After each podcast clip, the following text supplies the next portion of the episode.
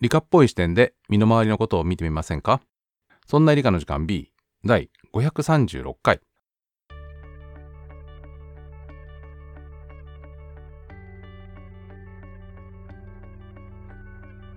そんな理科の時間 B お送りいたしますのは吉安と香りです。よろしくお願いします、よろしくお願いします。えー今回は11月の天文現象を本編でお話しするんですがはい。がオがオープニングでお知らせが多い回になっております、い。はい、えー、とまず一つ目、はいえー国立科学博物館うん。の参助会員になりましたはい。はいであの参助会員になるにはお金を払うんですけどはい。団体の、えーなんていうの？参助会員うん。っていうののブロンズというのに申し込みましたうん。で、えーこの番組ねあのオーディオブック .jp ので聞いていただくと収益が上がることになってましてはい。その収益から、えー、そんな理科の時間という名前の団体で、ほう。えー参助会員のブロンズ会員になりましたかっこいい。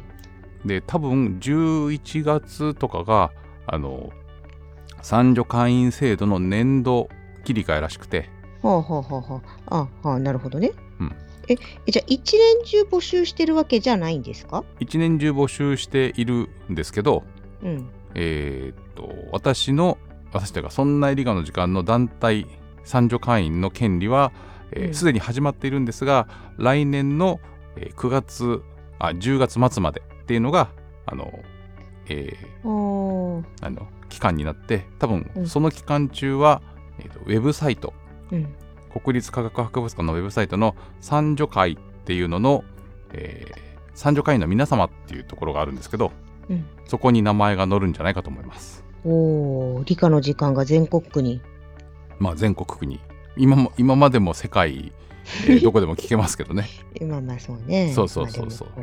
一応ちょっとねはいあ。の名前が公のところに載る感じにはなりますで、えー団体会員のブロンズというのになるとうん。いくつか何特典がありまして。まずですねえーと招待券っていうのがやってきますはい。すで、に、えー常設店の招待券っていうのが5枚来てます常設店、はい。普はい段ずっとややってるというか、いつものやつね展示してるね。はいはい。これねの招待券がそう5枚。2026年の3月まで有効みたいなやつだったなああ、じゃあ結構その参助会員の期間以上に入れるわけね。あそう期間が終わってもそもそも参助会員は、参助会員のカードを持ってる人、プラスアルファは、えーっと、常設店は普通に入れるんじゃないの？はいえーとか、えー参助会員カード、まあ、会員証ね、はい。を提示するといつでも入れます、でおういっぺんに5人まで入れます。っていうと、この常設店招待券。え招待券は、はい。その参助会員の人カードを持ってる人プラス5人以外の人に有効もしくは参助会員が終わった後に使ってねってことなわけ。あとは参助会員カードを持ってる人と一緒に行けない人が使う。おーあーおおーなるほどなるほど。はい。うんうん、あプレゼントに最適ってこと？そうですね。うん。で、えーもう一つ特別展招待券っていうのも来るというふうになっているようです。なので各特別展において、えー各回5枚来るそうです。ほー。で、えー今度の10月28日から始まる和食っていうやつがあるんですけどお腹空いちゃうね。そうこの前がえーっと海。その前が、えーっと恐竜。で去年に毒があったりして特別展っていうのがあってこれの招待券、は皿まで的な感じで？うん、そういうのとはまた違うち恐竜が始まって恐竜食べてででそまあのうち、海ですね。海の魚がたくさん。食べてで今回は和食それがと洗練されて和食になると。で多分なんですけどえ和食ってギリギネスじゃない？なんん？なんとか遺産に登録されたんだっけ？忘れちゃいました。で和食っていうのが2月の後半まであってうん。なので、えー特別展の招待券はそこで期限が切れちゃいます。当たり前ですけど和食のためなんで。和食の招待券が来るそわけね。う。で次に哺乳類展っていうのの第3弾っていうのが始まってそちらも多分5枚来ると思います。うん、あその都度5枚来るんだ。そう各回5枚と書いてあるんで、うん、なるほどなるほど。はい、というような感じでですねうん。紙の招待券がうん。特別点5枚それぞれ5枚と、まあ、常設点5枚来るというのと、えーうん私が持っているえー参助会員カード会員証を見せるといっぺんに5人まで入れるというのが分かりやすい、えー特典になっています。はい。で、うんうんとポッドキャストの収入から出してるので、うん。えーリスナープレゼントをしようと思ってるんですけどほい。ここで相談なわけですよ。どうやってプレゼントしようか。どうやって？あれ？そう例えばあ、んうん。えー欲しい人で先着で住所を送ってくれた人に配るっていう手もあればうん。いやいやこれはね有料版を聞いた人のからの、えーと報酬なわけだから有料版を聞いてる人だけにお知らせするっていう手もあるだろうし、うん。うん。まあ、そうは言ってもえっ、と、いいじゃんみんなでっていう話もあったりもしてうん。実は悩んでいます。なるほど。で悩みすぎるとですねあげる。和食店が終わっちゃうんでおなので、えー、12週間で決めて、うん。とリスナープレゼントがうまくできるようにうんまあ、プレゼントにはしたいと。そこは決定事項だけど、私はあの5人5回も行かない。常設店いつでも入れるしうん。カードあるからねあ、会員証ね。そううん。っていうのもありましてで、えー悩んでるっていうのが一つともう一つ、はいあの5人まで入れるっていうこのうん会員証をうまく活用する手があるんだろうかってよくねこううんイベントとかやると50人とか集まっちゃうあこん今回じゃない前回の、えーと神奈川県立命の欲しい地球博物館のオフ会は、えー40人ぐらい集まったんでうん。そうすると、えー大変なんでこの、うん。私プラス4人で案内するっていうのも考えたんですけど、うん。かなりのプレミアムだね。うん、毎月はできないと思うんだよね。ということでこちらも活用方法を考えております。おお。はい、という感じでえーでもしかしたらなんですけど他の特典がありまして、うん。えー特別展の開会式や内覧会へのご招待という特典もあります。ん？要は和食展が28日から始まるんですけどうん。この10月27日の夕方に事前に、えー見てくださいっていうどうぞっていう内覧会があってするんですよ。それはその5回とは別ってことなのこれ別です。へえ。それは何人 ?1 人だけ？えっ、とね2人かな。カードを持ってる人ともう1人って感じ？そうですね。一応ね和その食時食べられるのかしら？いや食べられないと思いますよ展示だしそうですか。っていうのに行ってくるかもしれません。お仕事の都合がつけば行ってきます。ああ、なるほど。はい。27っていつ？金曜日。金曜日です。これの配信が行われてる日ですね。はい。ということでこの辺のご意見も募集いたします。はい。どうしたらいいでしょうか？いいアイディアを。そうね。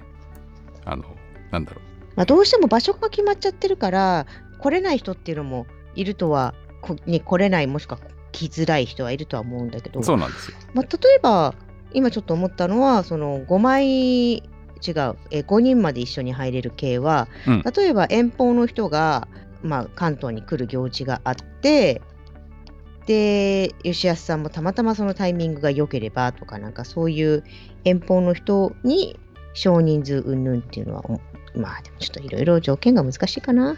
あそうそうそう。あの予定が合えばねご案内するぐらいはしてもいいんですけど、なかなかねそうね。そうなんです予定合わせるのもなかなか難しいと思っているのもあるので、はい、なんかいいアイディアがあったら教えてちょんまげって感じね。ぜひ。で、えーお知らせがちょっと多めなんですけど、はい、その2。えー博物館ですが、あの、香織さんが前回の放送で、えー勝手に私が行った博物館の紹介をしろっていうのがあったんでえ、皆さん興味あるかどうかわかんないんですけど、あー あー、はいはいはい。あの、えーっと、今月の吉安博物館っていうコーナーね。もう名前変わってますよ。あれ？ななんで名前だったっけ？まあいいんですけどね、あの、お出かけ報告ね。あれ、それがなんだっけ？この、えーっと、天文現象の回。いや別にあのやろうかっていう話いつでもいいんですけどあのメールに、えー、とお出かけ報告が結構あったんでうんちなみになんですけどはいここ一月の間に行ったのを、えー、と近い順要はだんだん過去に遡る感じで言ってみるとあ近いってあの距離的なものじゃなくて時系列的にってことね。はい、はい。えー角川武蔵野ミュージアムっていう東所沢駅から歩いて10分のところにある、えーところでやっていた企画展のツタンカーメンの青春展あー面白そう。あれ？はい、ツタンカーメンの副葬品がたくさん来てるんですが多分ね、うん。全部本物じゃなくて、えー模型というか、うんうん。はい、です。ただ結構詳細まで作り込んであるんで、うん。はい、っていうのがドドドンってある。だからなんだっけ棺たくさんとかあ何重にもなってるからね、ああーそういう意味ね。うん。はいはいはい。あとは多分、えーと死産だったであろう、えーと子供の棺とかね。あとへええー。えツタンカーメンの子供ってこと？そうそうそう。あとへー。あ、えー。同じお墓に入ってたの？同じ、えーお墓っていうかそうそうそう。副葬品として入ってたみたい。であとは玉座とかその室内に置いてあったものと思われる、うん。えー、と装飾品とかがあったりとか、うん。もちろんあの仮面もねあの、うん。門外不出の仮面もありましたよなんかね海外遠征で傷つけられた中かなんかでもうエジプトから出さないってなっちゃったんですけどねツタンカーメンの黄金のマスク。あなんかなんかあったかもしれないねそういうのね。はい、で、えー戻っていくと東京都美術館の、えー企画展「永遠の都ローマ展。うん」えーとその前が、えーとヤンバダム資料館。これ群馬県ですね、うん。えー地図と測量の科学館。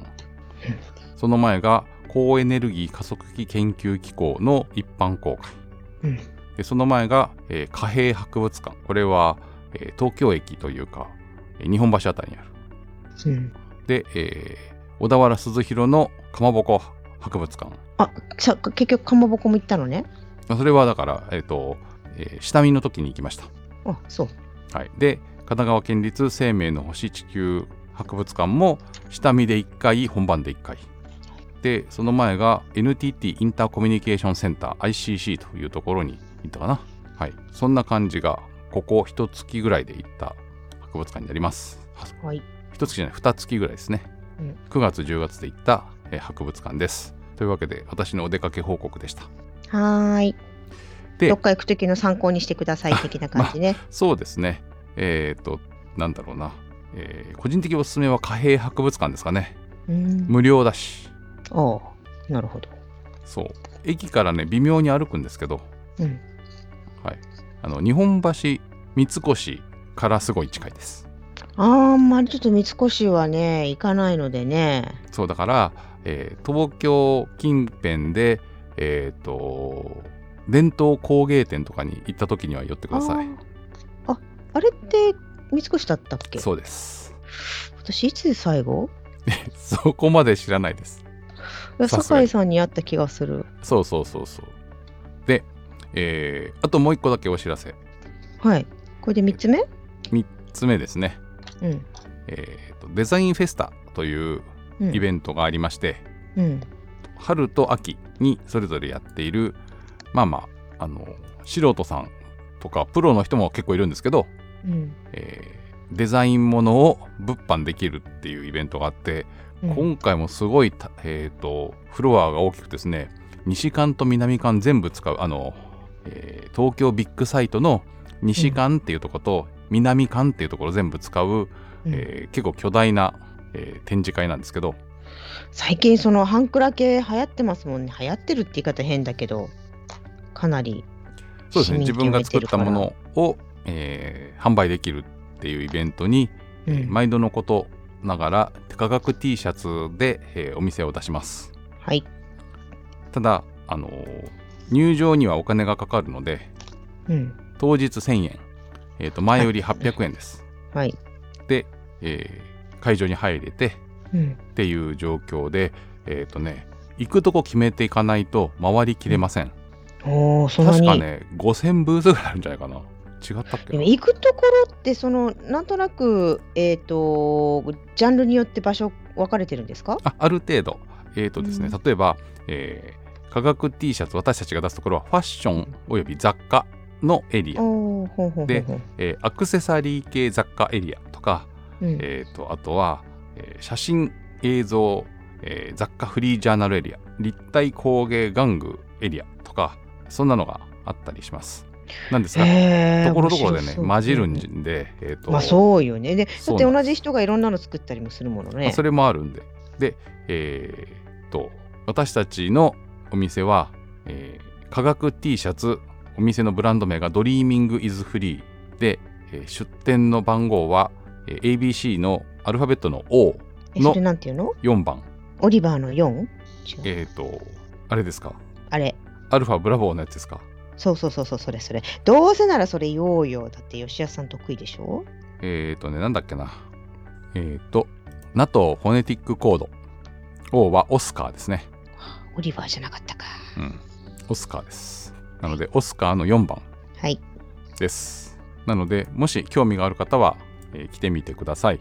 えっと、何があるわけではないです。あの、お話ができるぐらいです。ただ、あのビッグサイトで僕とお話って感じね。ー まあ、握手とかもできると思いますけど、あの、お客さんが多くて、うんえー大変な感じだったらあんまできないかもしれないですけど、暇な時間帯は本当に暇なので、えっとまあなんとなくその混む時と混まない時っていうのがあるのね。まあ傾向的なものも。あそうですね、えっと、オープンしてすぐは混みません。あと、えーまあまあそりゃそうね。クローズ直前も混みません。うん。でその間どのくらいが混むかがなかなか予想ができないという状況ですあと私100%店番してるわけじゃないですけど7割ぐらいの時間帯はいるので,、ああ、えー、あ、そうね。トイレも行きたいしね。はいでえー私も回りたい時間があるのでうん、なるほど。なので、えーともし来て、えーとお店の中に、えーとでかい人がいたら。私らしき人がいたら声かけていただきたいですし、えーとうん、そうじゃなかったら、吉安さんはいますかって声をかけていただければ、えっ、と、私です、または、えっ、と、ちょっと出てますっていうふうに答えるはずなので、うんはい、よろしくお願いします。私がなんていうの？私はよろしくお願いします？違うなあと。か、えっ、と、私関係ないもんね。ぜひいらっしゃってください。よろしくお願いします。行ってあげてください。よろしくお願いしあ、ます。そうそうそう、そういう感じです。オッケーはい。という感じで、えーいいな、面白そうだよな。でも、え、何日間やるんですか ?1 日だけ？え11月11日と12日の土曜と日曜です。はい。で、時間が11時から、えー夜7時までという少し遅めのはい。時間帯になっているのもちょっとあれです。9時とかに来ても、えっと空いてません。ただすごい人気があるブースがあるんで、うん。1時間ぐらいまで並んでたりするんです外にね。へえ。はい。あブース数えっ、とね6500ブースあるそうです。あれ？すごい。すごいねへえ。いや、ほんと、全部回りきれないね。本当に回りきれません。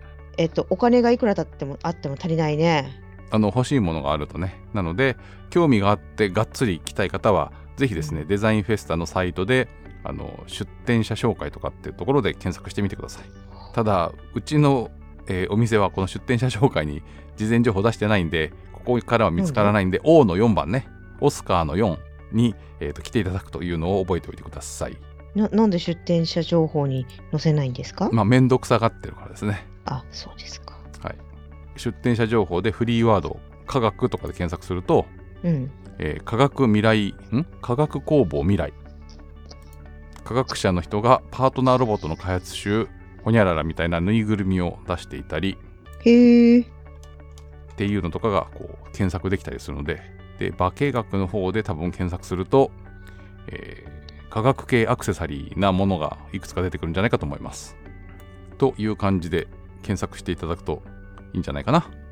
ただみんながみんな出してるわけじゃないあのこの情報入れてるわけじゃないんで難しいんですよ。私はちなみにここで毎回似顔絵屋さんを探してですね、えーとああ、そうね。似顔絵を描いてもらうっていうのをやっていたりしツイッますターのアイコンが毎年、毎年、年に2回変わる時期ですね。はい、で吉安さんの顔が変わる時期となりました。いかがお過ごしでしょうか？ごきげんようって感じ？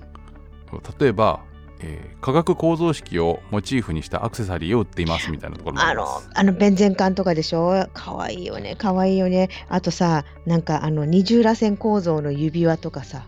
なんかいろいろあるみたいですよ。ねということで、えーお知らせでございました。はい。本編ではですね、えー11月の天文現象の方をお話ししていきたいと思います。はい、よろしくお願いします。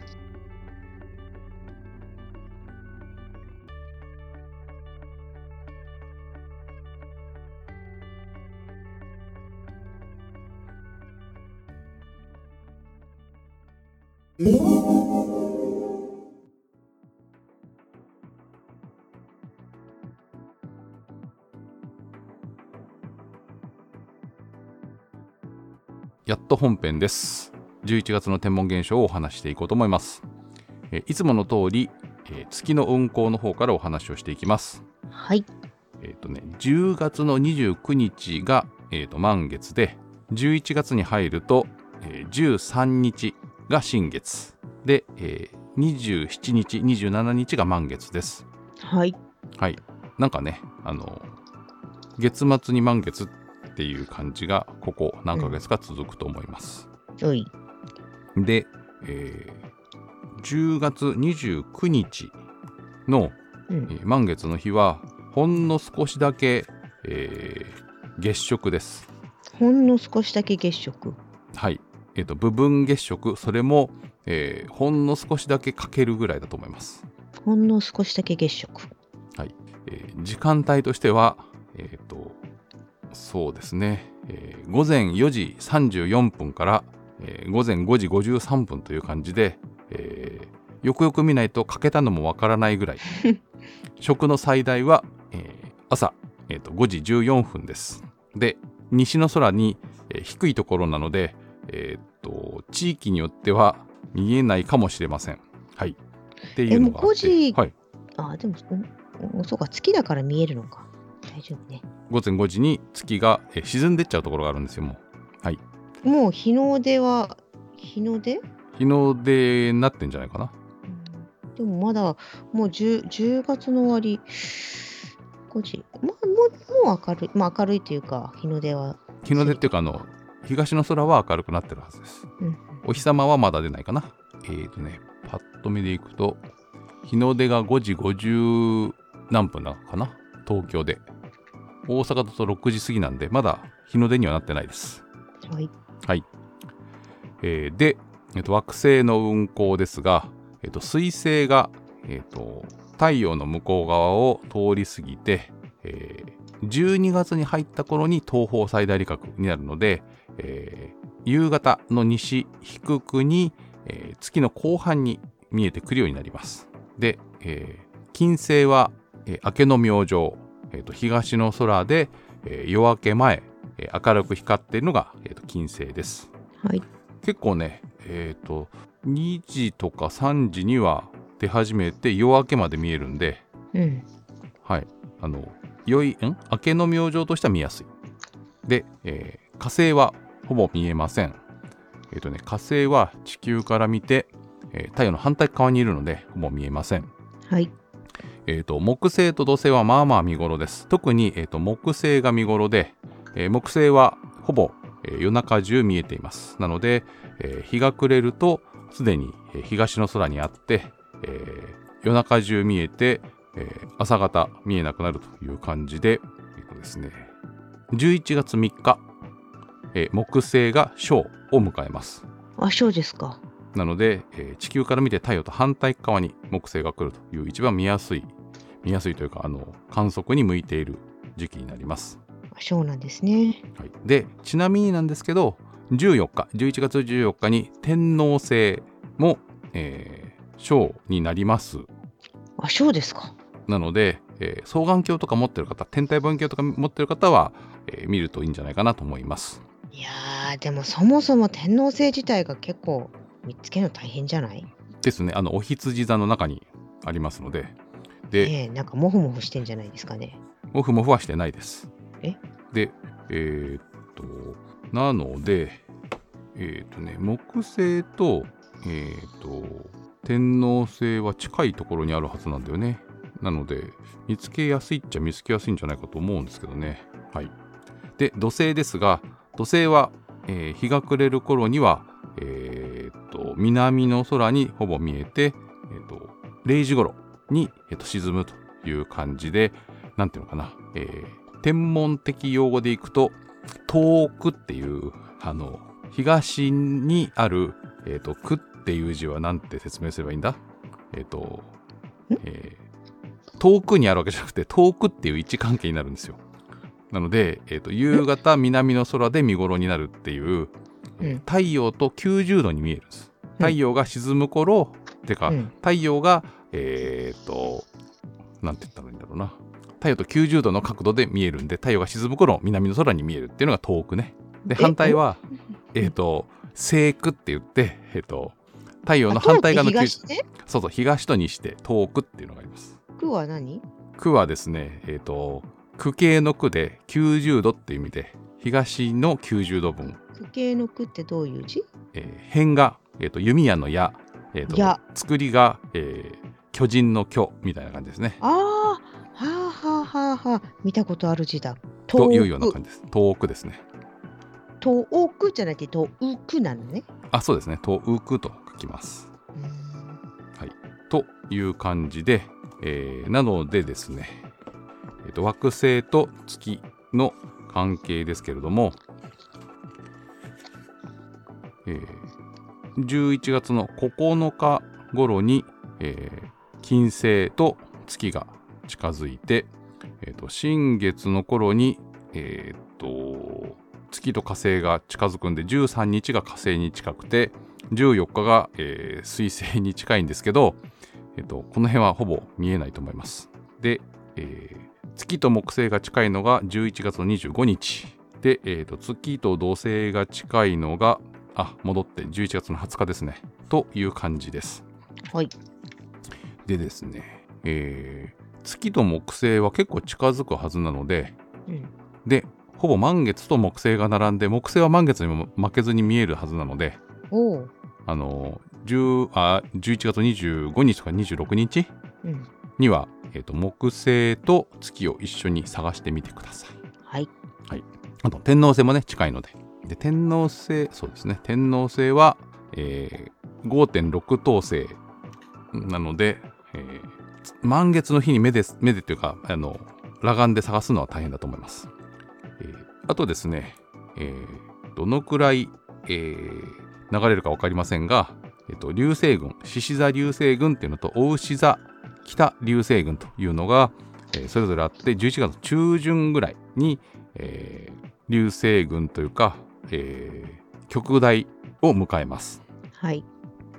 一応ですねあの説明を読むとですね大内座流星群は、えー、11月の中旬に、えーと、すごく少し緩めに、えーと、ピークになって、えー、獅子座流星群が18日に極大ということで、えー、流れ星が多いタイミングですので見てみるといいんじゃないかと思います、はい、結構最近朝晩寒くなりましたよね。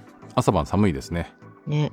なので、えー、星を見るときにはあの寒さに気をつけて、はい、はい、あとですね、えー、一応大き星水星もあるようなんですが肉眼では見えないかな。11月の10日頃に地球に最接近というふうにはなってるんですが、えー、明るさ的にはそうですねあの五等星よりも明るくはならないと思うのでいやー厳しいっすね多分場所が分かれば天体望遠鏡で探せるかもしれません。はい、っていうのが、えー、月と惑星の話で、えー、星空はだんだんねこう寒くなっていくのに合わせてなんとなく、えー、星がキラキラしてきた感じもあるんじゃないかと思います。あと、えー、ぼんやりと薄曇りっていうのが減ってクリアな空になる時も多いんじゃないかと思います。えー、宵の空日が暮れて少ししたタイミングでは、えー、秋の星たちが見えています、はい。えー、フォーマルハウトというのが南の下の方に見えて、うん。えー、フォーマルハウトは南の魚座ね。唯一秋の星座の中の唯一の一等星でしたそうですね。で日が暮れてすぐだと、えー、西の空に、えー、まだベガとかねアルタイルとかそういうのが、えーと、見えるんじゃないかと思います。夏の星座ですね。夏の星座ですね。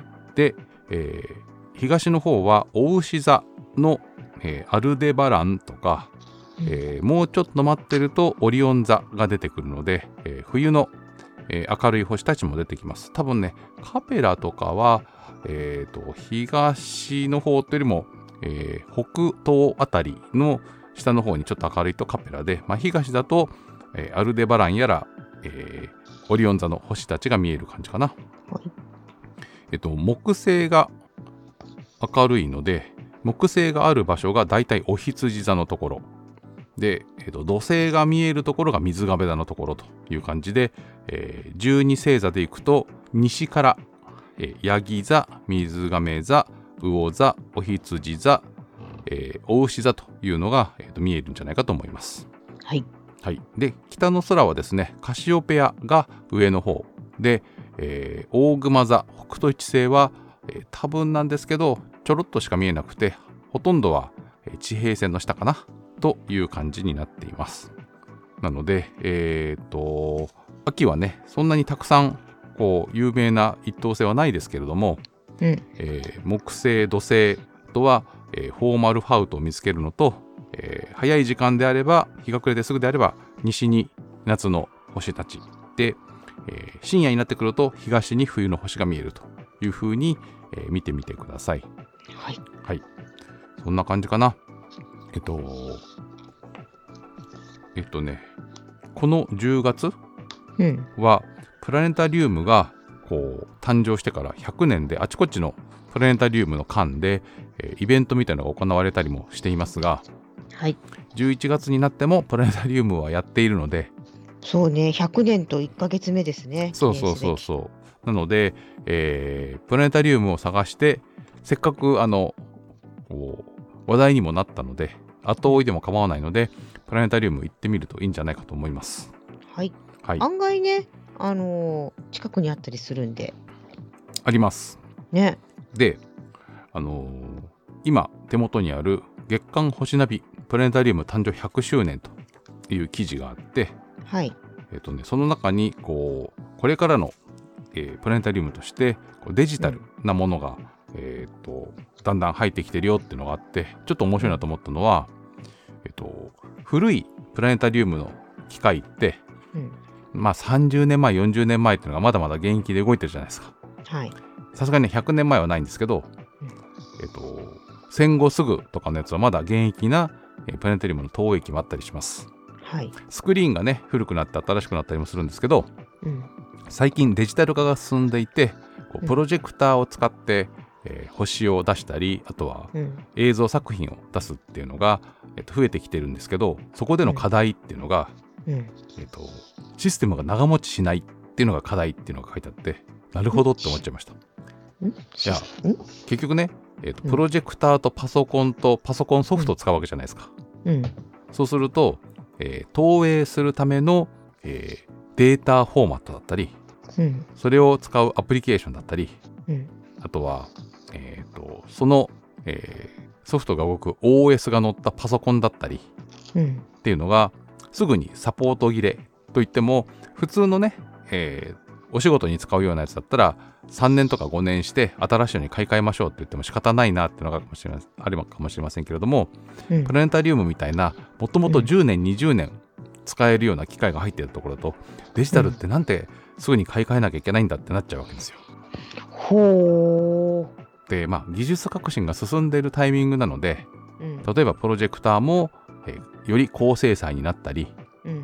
そういうのがあるんですけれども、うんこうデジタル化によって、えー設備やコンテンツの寿命が短くなるっていうのが起こるっていうのはちょっと、えー新しい見方だなと思いました。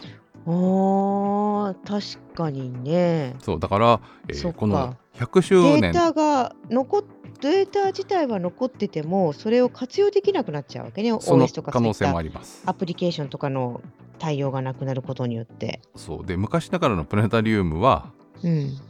あの星しか出ないんですけどうん。今回100周年で多くのプラネタリウムの間がうん。100年前の星空を映し出そうっていうのをうん。やったりしておー。だからそれができるんですよ。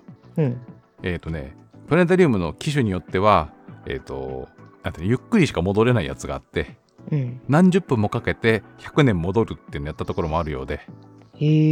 あの毎年毎年同じように見えますけど、うん。あの少しずつなんていうの？再差運動って言って、えー北極星の方向が変わる？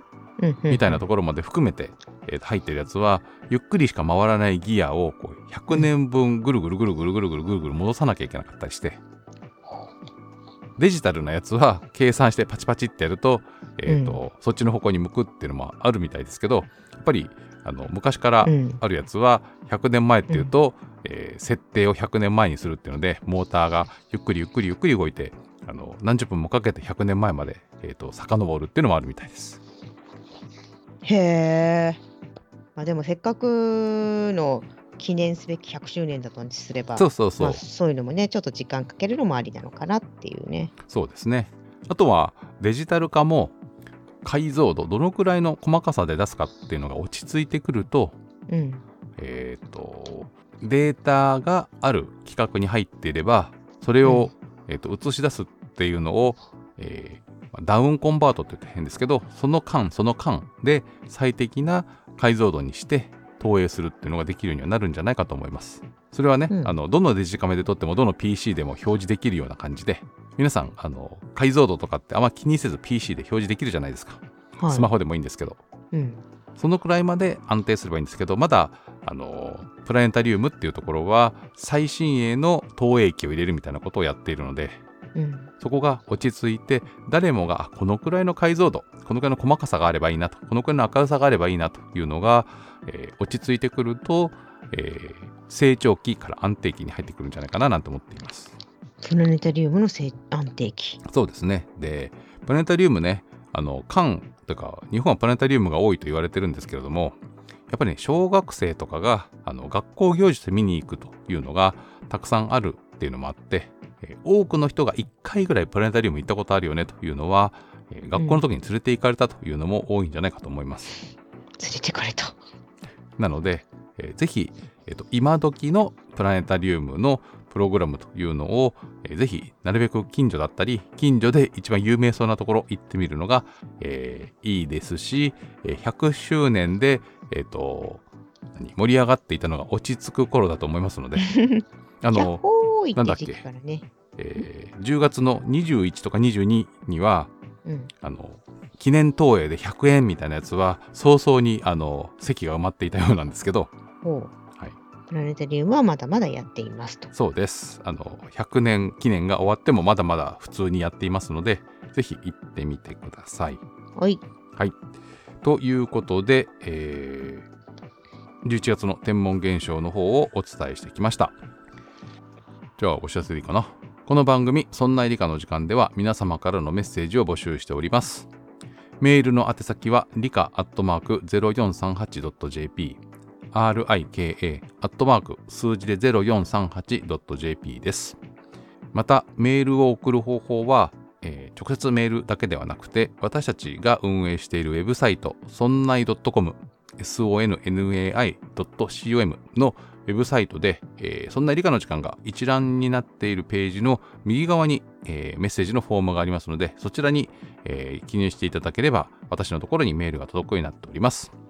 えーあとですね、あのー LINE のオープンチャット、えーと毎回こうイベントやりますよ、オフ会やりますよっていう時の連絡用にも作っているんですが、えーそこでも多少リスナーさん同士の、えー交流とかもあったりするので、えーとそちらも入っていただけると、イベントは一段落しましたけれども、えーたまに、えー科学館の話題とかもありますので、えーそちらも来てみるといいんじゃないかと思います。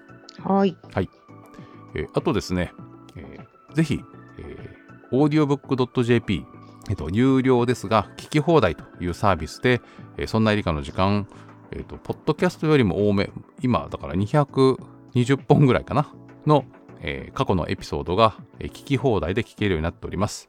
えー再生時間に応じて私の方に、え報酬が入るようになっていて、その中から、えっ、と、科学博物館の参助会員の予算とかも出しておりますので、えーよかったら、えー、audiobook.jp の、えー聞き放題サービスに入って、そちらでも楽しんでいただければ嬉しいです。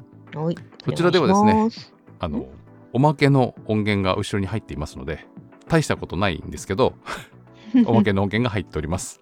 はい。大したことないですが、はい。大したことないです。あとですね、そんないプロジェクトでは、この番組の他に、そんない雑貨店や、そんなことないっしょという番組の配信も行っております。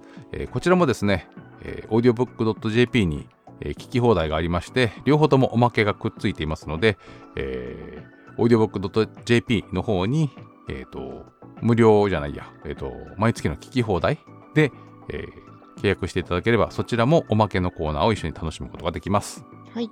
また、メンバーはですね、ラジオトークやスタンド FM でも、えー、音声配信をしておりますので、えーと、私はやってないんですが、えー、そちらも、えー、チェックしてみてください。よろしくお願いします。よろしくお願いします。えー、だんだんね、えー、朝晩の、えー、朝晩じゃないや、日中と夜の気温差が、えー、と大きくなって、風邪とかひきやすい時期になってきました。はい。ところによってはね、えー、学級閉鎖がポツポツと起きるというので、えー、コロナの学級閉鎖からインフルエンザの学級閉鎖に移っているようなので、風邪などにも気をつけてください。はい。はい。えー、ということで、えー、そんな理科の時間第536回、この辺にしたいと思います。えー、オーディオブックで聞いている方はこの後おまけがつきます。お送りいたしましたのは、吉安と香りでした。それでは皆さん、次回の配信でまたお会いしましょう。さようなら。ごきげんよう。